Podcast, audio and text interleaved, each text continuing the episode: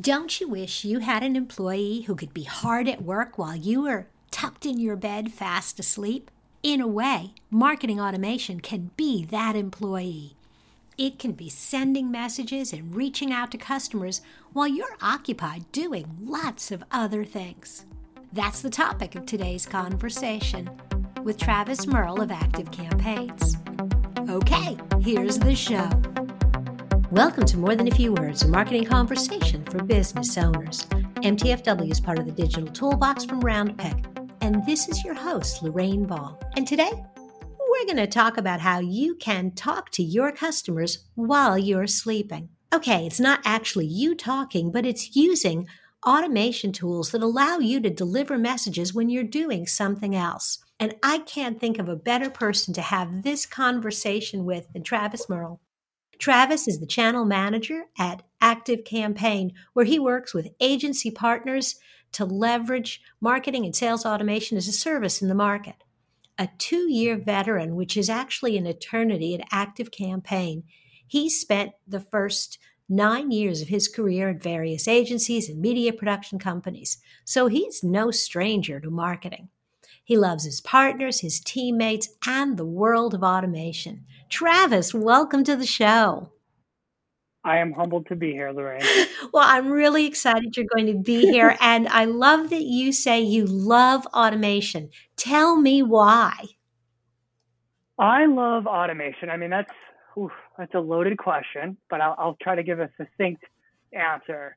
Uh, we at, at ActiveCampaign, we focus on S M Bs, right? So for those out there that are not, you know, up to speed on, on the acronyms, S M Bs are small, medium-sized businesses. And what is wonderful about automation, and what I love about automation is, is S M Bs are at a premium when it comes to resources, right? Communication to uh, customers, prospects, leads, whatever they are, is a is a need of every single business. However, when resources are thin, a tool like um, any automation tool will allow a small business to communicate with those people, um, as you said, even while you're sleeping. You know, Travis, when most people think about automation, they they even say marketing automation. They think of it as a way of talking to customers and moving them through their sales pipeline. Mm-hmm. But that's not the only thing that marketing automation can do. That's correct. The way to think about it is, or the way I like to think about it is, if you think about marketing automation or sales automation, those are kind of more tactical types of investments, right? They're, they're, they're pipelines, if you will. But we know a customer's journey and their relationship with the business goes beyond the marketing elements. It goes beyond um, the sales elements, right? Like a customer isn't always in an active buying cycle. So customer experience automation, right, is a means of which thinking about automating the communication to those that matter to the business, regardless of what point they're at in their own unique journey. Okay, so let's boil that down a little mm-hmm. bit for businesses that maybe have never thought about it. Maybe give us an example or two of how could a business use marketing automation mm-hmm. to communicate with existing customers? You may have heard the, the adage, data is the new oil. So when I say data, I mean intel about who your customers are and what they are interested in. So if you have, just as an example, a customer in a list within your automation tool, the way we approach it or the way we think about engagement with customers is meeting them where they are. So just for if a customer is engaging with a specific type of content, right? Email marketing, for example, is a component of automation, marketing automation. However, it tends to get a bad, bad rap. We tend to associate it and pigeonhole it with um, with spam. However, if we understand who our customers are, what they're engaging with, the content that they're engaging with, the, the websites that they're visiting, we can then begin and start to communicate to them with content that's relevant to them, thereby enhancing their experience with the brand and continually delivering value even when they don't realize it.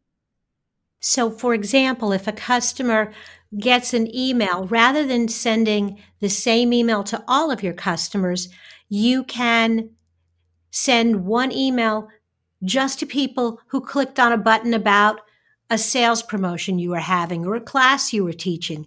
And so you could make sure that you delivered just that information to the mm-hmm. audience that seemed to demonstrate that they were interested. Absolutely. That is a great example. And then you can also marry that, that behavioral attribute with some type of static information that you have about your, your customer. So for example, maybe two customers in two totally different geographic locations engage with the same content, right, behaviorally, but because they're in different locations, like different sides of, of the country, for example, you could display the same type of call to action, but in a different way based on that location. So it could be a um, call to action on top of an image. One is of mountains because they're in Colorado, and the other one is a cityscape because they're in New York. Wow. Okay, so really you can get the, you, really with this kind of a process, you can make someone feel like that email was written just for them. Correct. Yep. That's awesome. I was just teaching a class on personalization, and there's so much good data out there about how people will respond to marketing differently mm-hmm. if they feel that it's targeted to them. But let's turn it Let's turn it around a little bit, because this is all great and it sounds wonderful. But again, my audience is mostly small businesses, and they're sitting there thinking, I ain't got time for that. This sounds like a great idea, but it also sounds kind of hard and a little bit confusing, is it? I understand. So we look at automation in a few different ways. So the way to think about it is, automation or customer experience automation, we call it C X A, right? We like to think of it as the as the future, mm-hmm. if you will. But it's it goes beyond the customer experience, but it also goes to the business experience. So we we bucket C X automation, C X A, in kind of um, six mm-hmm. different tiers. It's that every person should get yes. a unique experience.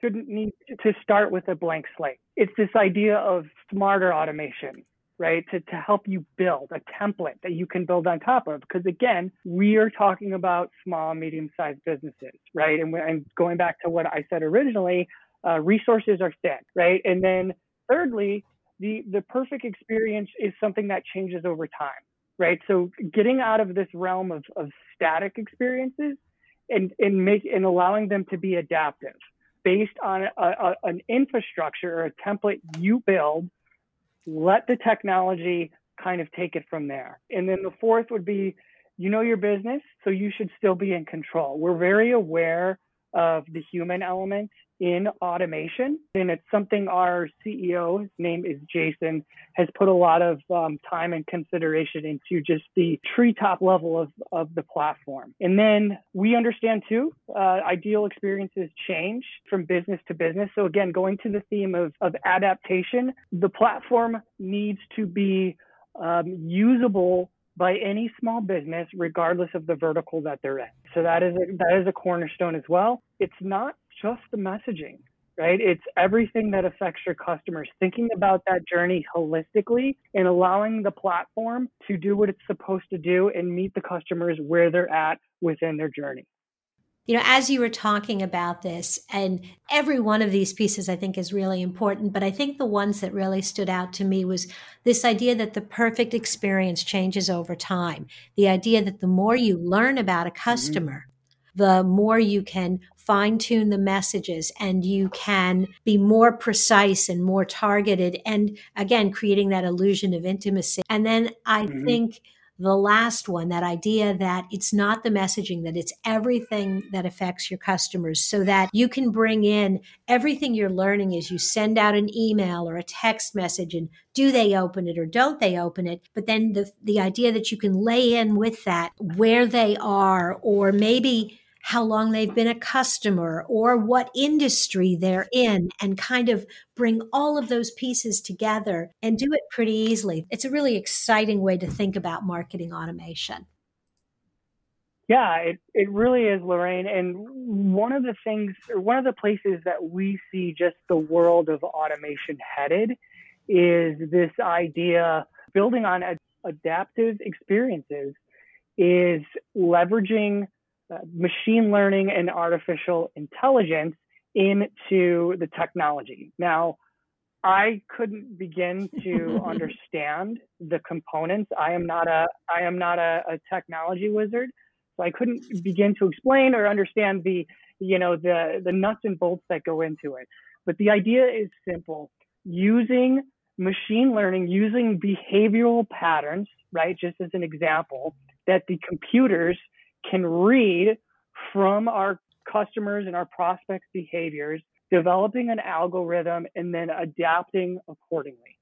Awesome. Travis, this is such good information, and, and the time went really fast. Time flies when you're talking automation. Travis, I'm going to make sure that we have a link to active campaign dot com in the show notes, and I'm going to encourage all of our listeners to hop over and check out the tool. I know that you took us through a demo, and I was really impressed, and I'm looking forward to getting in and kicking the tires a little bit more. But thank you again for being a part of the show. If you've enjoyed today's conversation, if you'd like to learn more about marketing, marketing tools, and how to use them, be sure to stop by the Digital Toolbox at digital toolbox in dot com and look for More Than a Few Words wherever you listen to podcasts. This has been another episode of More Than a Few Words. Thanks for listening.